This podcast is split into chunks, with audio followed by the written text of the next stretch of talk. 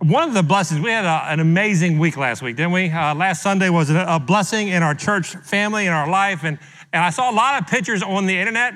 And one of the things that really blessed my heart was the Back Row Bible Club. Uh, they used to be called the Back Row Baptist, but we're a non denominational church. And so uh, y'all have been labeled the Back Row Bible Club, that y'all had the, the Bibles open. I just saw pictures y'all soaking in the Word of God, and that is so awesome to see as a pastor. However, here at the church, uh, we are growing, and it's a blessing, and we have plenty of room available in the front row fundamentalist right up here in the front. Uh, which is kind of crazy for me because the Oak Ridge boys will be here next week and they're getting $100 a piece for these seats right here, and I can't give them away. So I don't know what the deal is with that, right? So uh, it is uh, one thing here at our church just to let you know that we, we desire to make much of Jesus. Uh, we're not a pastor driven church, we are a gospel driven church. Uh, while I may preach the word, it's the word that does the preaching. And so we pray that we are digging into the word of God uh, in Philippians chapter 3. If you're able to at this time, stand in honor of reading God's word for us this morning. Philippians chapter 3, verses 12 through 21. The Word of God says, Not that I have already obtained this or am already perfect, but I press on to make it my own because Christ Jesus has made me his own. Brothers, I do not consider that I have made it my own, but one thing I do, forgetting what lies behind and straining forward to what lies ahead. I press on toward the goal for the prize of the upward call of God in Christ Jesus. Let those who are mature think this way. And if in anything you think otherwise, God will, reveal that also to you. Only let us hold true to what we have attained. Brothers, join in imitating me and keep your eyes on those who walk according to the example you have in us. For many of whom I have often told you, and they'll tell you even with tears, walk as enemies of the cross of Christ. Their end is destruction, their God is their belly, and their glory is their shame, with minds set on earthly things. But our citizenship is in heaven, and from it we await a Savior, the Lord Jesus Christ, who will transform our lowly body to be like his glorious body by the power that enables him even to subject all things to himself. Let us pray. Dear Heavenly Father, as we um, open your word this morning, as we study your word, may uh, you be with me as I, as I preach it and proclaim it. Lord, with boldness, with clarity, with precision of speech, with conviction of heart, that the Holy Spirit is working in this room. But Lord, we know that your word will not return void. And so, Lord, I pray as we study this passage, we make much of you, we point to the cross, and people respond for what you have laid on their hearts. Lord, as someone is here today that doesn't know you as Lord and Savior, may today be the day of salvation for them. In Jesus' name, amen. You may be seated. Uh, Alex, can you um, turn down the fan a little bit, bro? Um, we have a fan on me every week because I uh, get a little bit worked up when I when I preach, and uh, so it's actually kind of cool. Otherwise, you'll see me sweating profusely, um, and so uh, we have a fan that's on me. And uh, last week I preached on a topic called relationship goals, hashtag relationship goals. And in that passage, uh, we talked about two questions. We talked about what is your relationship goals when it comes to Christ Jesus? And, and then secondly, what is your measure of obtaining those goals? It is something we looked at last week. And one of the things that my youngest daughter told me uh, that she got out of the sermon was she came to me and she said, uh, Dad, would you please never use the term throwing shade, hip, or hashtag ever again in a sermon? Uh, that's embarrassing. You're not cool, and you need to deal with that. And so I try to honor my youngest daughter, or both of my daughters, wherever I can. And so, in honor of them, I would like to throw shade at them this week, show that I'm still hip, and name the sermon hashtag Christian Living. So, hashtag Christian Living is the name of the sermon this way. Love you, sweetie. Thank you very much. All right. So, it's one thing to say that your goal is to have a relationship with Christ, it's another thing to actually live that out, right? I mean, I meet people all the time that, that say they want a, a Christ uh, first relationship, that they want a marriage that is honoring Christ. They, they want to point to Jesus. I, I meet people all the time that tell me that is what their desire is in their life, but yet their lives show that it's really lip service and they're not living it out. I don't need to give examples. You, you know who you are. Matter of fact, all of us could stand to grow in Christ, right? I mean, all of us could stand to grow and be closer to Jesus. And the fact that you're here today shows that you have a desire to, to, to grow in Christ, to know more about Jesus, to, to live that out. But I can't force you to grow in Christ, right? I mean, what you do when you leave here matters. How you put the word into practice, it matters. I, can't stand beside you and say, oh you, oh, you need to do. You know, you need to have a desire to grow in your relationship with King Jesus. Now, I will say this that here at this church, we will strongly encourage you to grow in Christ. Uh, one of our mottos in this church is to get comfortable being what? They know it well. And it's not just a motto that is something that we say, it is what we live out in our lives. It's something that we want to encourage each other to grow in Christ. Matter of fact, if you've been in this church a, a while, can you testify that you are encouraged and you are growing in Christ? I mean, it is something that you desire to do. And so we're not going to see this community turned upside down for the gospel of Jesus Christ if we're just being hearers of the word and not doers of the word. But if we come together, if each of us come together and take what we hear and we put it into practice, the devil does not stand a chance in this community. Matter of fact, the devil's uh, story is already written. He will not prevail. And he will not prevail in any place in this community and in the communities that we reside because we are going to shine the light of Christ into every corner of this town. And it's something that, that it's going to take for all of us to get together and live this out in our lives that this is going to happen. This admonition, this exhortation is not just for those who, who are, feel called to go out and witness to people. This is an admonition for each and every single person in this church, for someone who has been in church for 50 years to someone who's just walking in here for the first time today. God can use you to push back the darkness in this town. Do you believe that? When we look at this passage this morning, we, we really see what it means to, to live this out. We, we see Paul just kind of writing to the church of Philippi, and he's sharing this. One of the things that you must do, that you must have if you want to be used by God to live out His mission, uh, His story for His glory, is you must have a holy discontentment. You must have a holy discontentment in your life. Look with me at verse 12 and verse 13, where Paul says, Not that I have already obtained this or am already perfect, but I press on to make it my own, because Christ Jesus has made me his own. Brothers, I do not consider that I have made it my own. If you look at Paul, you could see someone that you would say has lived a successful Christian life. He has been, matter of fact, when he writes this letter to the church at Philippi, he has been a Christian for about 25 years at this point. He has been on three missionary journeys. He has seen and planted churches all over the place. He has pushed back darkness. He has been beaten. He has been jailed. He's, matter of fact, he's in jail again. He almost died for the sake of the gospel of Jesus Christ. If anybody could say that they have made it or that they have finished their race, it is Paul. Yet, he is not only writing to the church of Philippi to keep growing in Christ, he is saying, I've got to do that myself.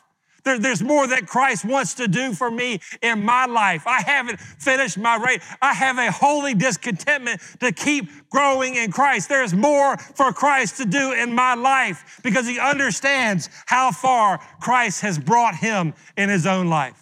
He understands what he was delivered from. He wanted to experience more of Christ. He wanted to be more like Christ. Can you say that this morning? Can you say that you want to be more like Christ? That you want to experience more of Christ. You want to keep growing more in Christ. You want to experience everything that Christ has for you in your life. Is the Holy Spirit telling you that there's more for you, that, that He wants you to do more than you're already doing? I mean, it's okay to testify, raise your hands, clap, say amen or something. I'm saying, I brought my own witness if you weren't going to give one this morning.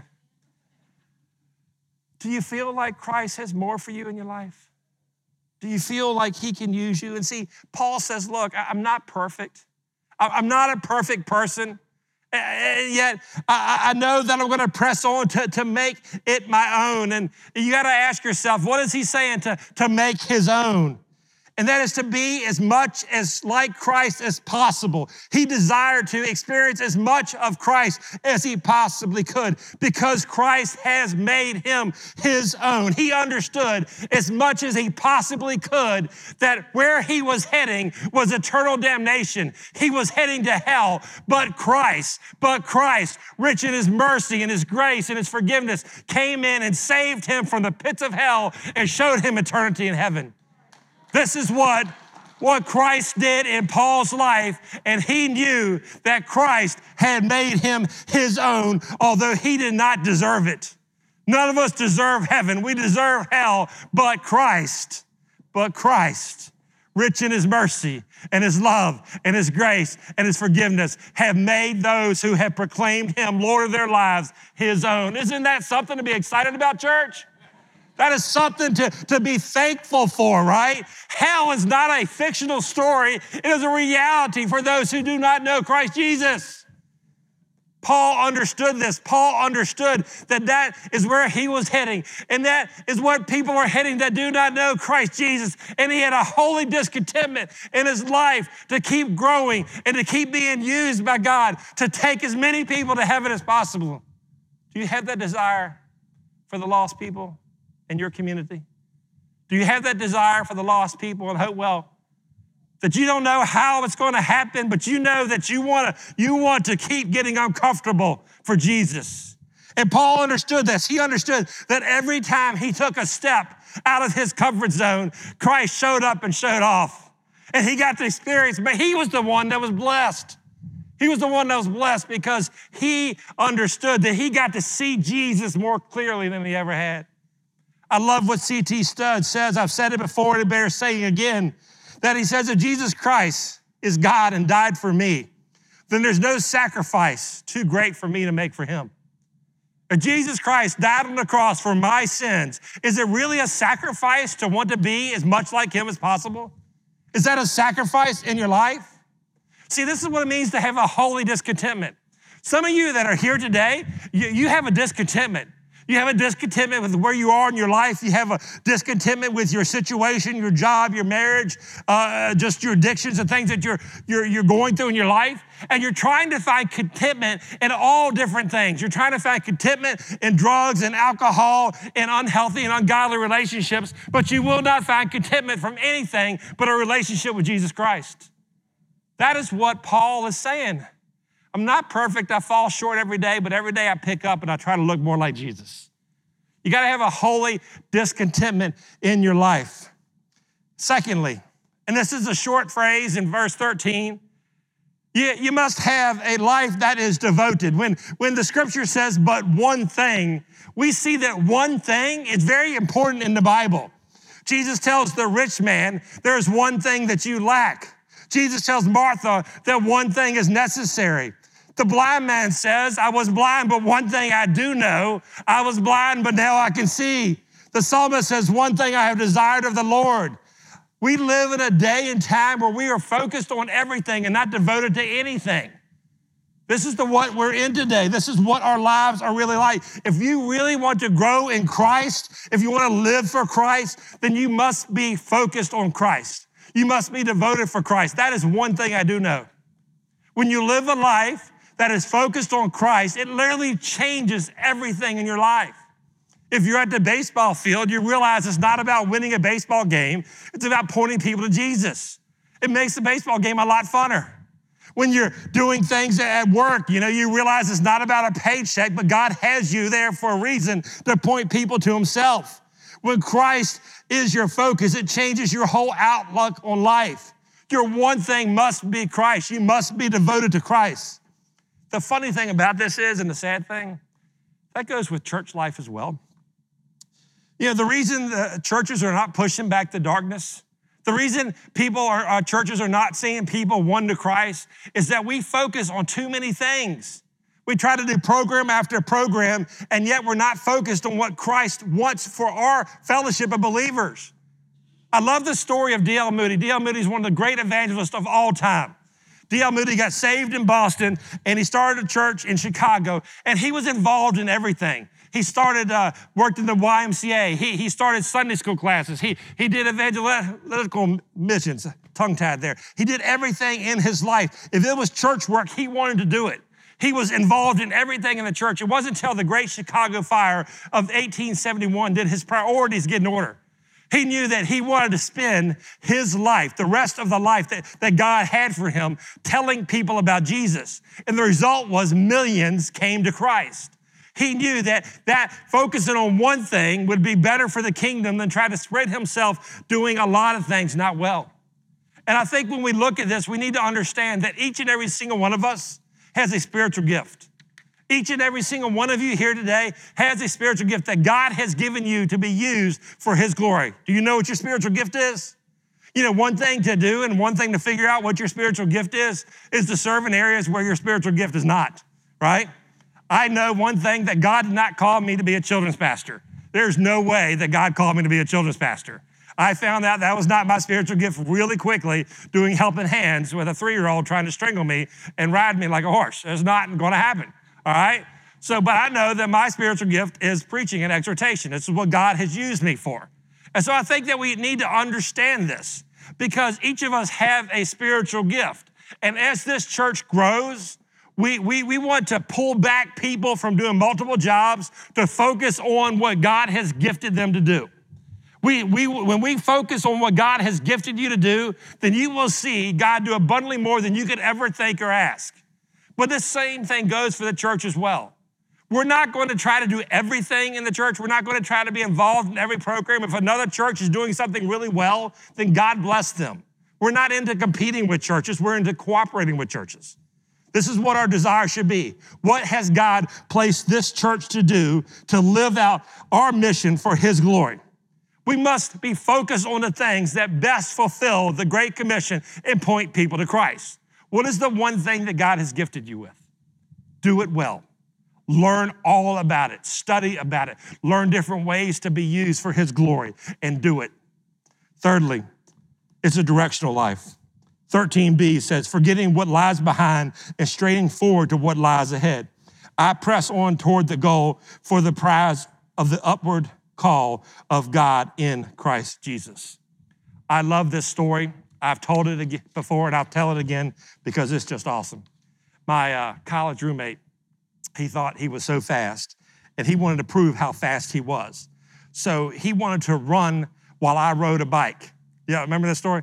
He, he, he ran as fast as he could to prove to me that he was as fast or faster than I was on a bike. So here we go. We're taking off, and he is, uh, he is running, and I'm on the bike, and he starts to pull ahead of me. And I'm running, I'm going as fast as I can in the bike, and he's running, and he's looking back at me, taunting me, saying, You think you're fast, you think you're fast, look at me, until he ran right into a light post. He shattered his knee, and I passed him by. I said, Look at you, look at you. And uh, don't judge me, I wasn't a Christian back then, all right? But it was funny, and I enjoyed it. But this is the problem with, with Christians today. We spend so much time looking back that we're not looking forward at the cross. We spend so many times in our life looking at everything around us. And, and, you know, it's like when Peter, when he got out the boat, he was doing fine when he kept his eyes on Jesus. But when he took his eyes off Jesus, what happened? He started to drown. See, the churches aren't focused on the cross. They're so easily swayed, and we have to remember what lies ahead of us. And when Paul says forgetting what is behind, he's not saying that, that you got to forget what you've been through in your life. He's saying, look, don't dwell on the past, but let God use the past to drive you in the future. That goes with successes and failures. And Paul literally could have been one somebody who, who says, you know what, this worked in the past. Why is it not working now? This worked when I started the church over here. Why is it not working now? Paul says, forget all that part and focus on the cross, what Christ has for you in the future. What does God want for you, and how does He want to use you in the future? But that goes the other way as well. You know the reason that God is not using a lot of you here today? It's you. It's you. You're letting your past hold you back. You're letting things that you have gone through or dealt with in your life, and the devil is just having a field day with you. They're saying, you know what? God couldn't possibly use me for the things that, if God knew the things that I did, guess what? God knows the things that you did, and He still loves you and still wants a relationship with you, and says if you would just come to Him and, and ask for forgiveness, He will not only forgive you, He will forget. Isn't this a great thing about Christ Jesus? Like, whatever you have been through in your life, God wants to use for His glory. I, I don't care if you struck, matter of fact, one of the things that is on my heart, and it was just kind of uh, affirmed today, is I know that there is a huge heroin problem here in Hopewell. And you know the answer to the heroin problem in Hopewell? It's the gospel of Jesus Christ. The gospel can change this town. So if you've had a problem in the past with substance abuse, guess what? God can use your past to heal people in the present for, for their future, to point them to Jesus. It can happen. Whatever you've done in your past, whatever you've been through in your past, God can use for His glory. Do you believe that? You, you, you can't be focused so much on the past that you're not letting God use you in the future. Man, man, you've got to understand this.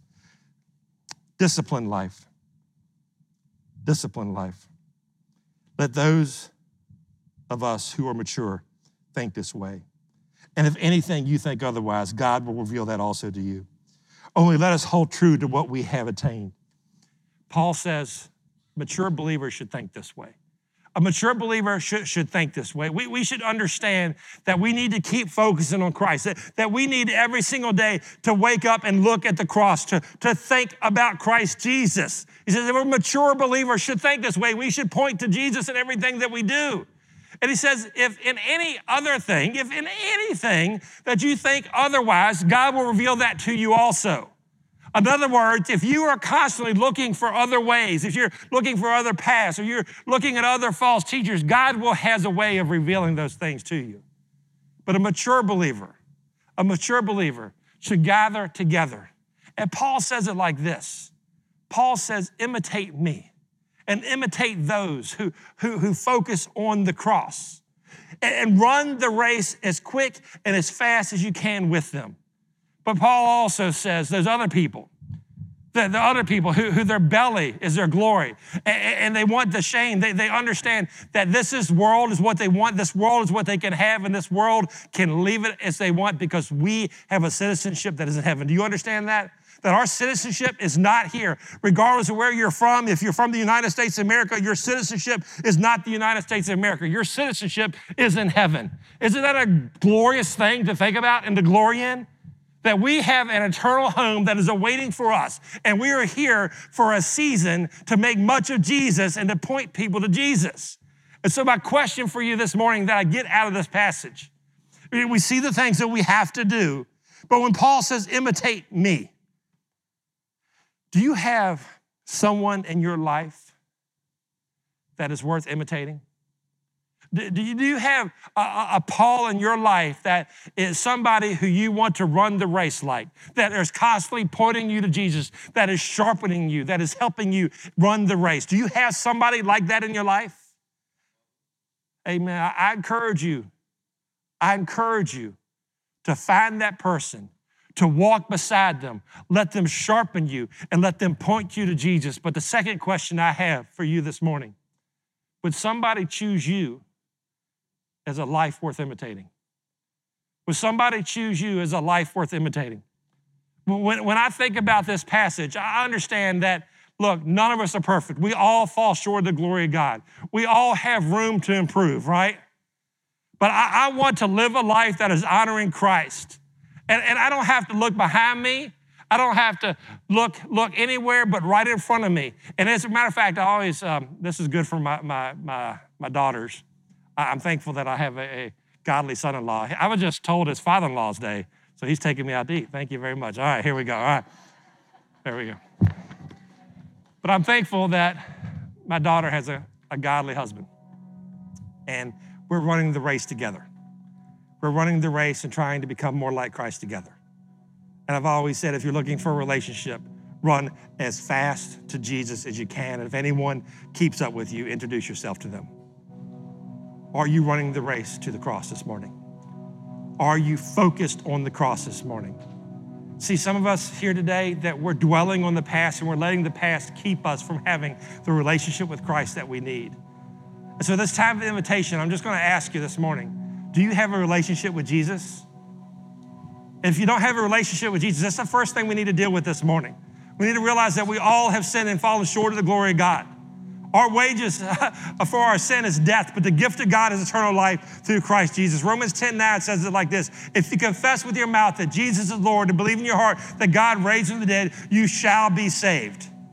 Do you know Jesus Christ is Lord of your life this morning? If not, after our prayer, I'm going to invite you to respond, to come down this aisle, and let's talk about what it means to have a relationship with Jesus. But maybe you're somebody here today that, that knows that you want to run the race and you're not running the race that you want. I want to pray with you this morning to release all that baggage, whatever it is that is holding you back from running the race. And we're going to release you to go and to push back darkness in this town because I believe that God can use each and every single one of you, regardless of what you've done, where you've been, or what you've been through. God can use each and every single one of you to show people Christ Jesus. Do you believe that this morning? Then I'm going to ask you to respond. Let us pray. Dear Heavenly Father, I thank you and I praise you for who you are. I thank you for being a God who, who loves us, a God who, who saves us, Lord who, who desires a relationship with us. Lord, despite every crazy thing that we've ever done in our life, you still love us. You desire to have a relationship with us. And so, Lord, as we look at this passage this morning, I know there's a holy discontentment that's happening in many people in this room today. There's people who know that they need to really get serious about serving you and walking with you. And Lord, I, am somebody who can testify the week is so busy that I'll spend time doing everything but having time with you often. And so, Lord, I pray at this time of invitation that we really look inside of our hearts and say, Are we running to the cross? Are we focused on the cross? And Lord, we would repent of the things that are keeping us from really making you a priority in our lives.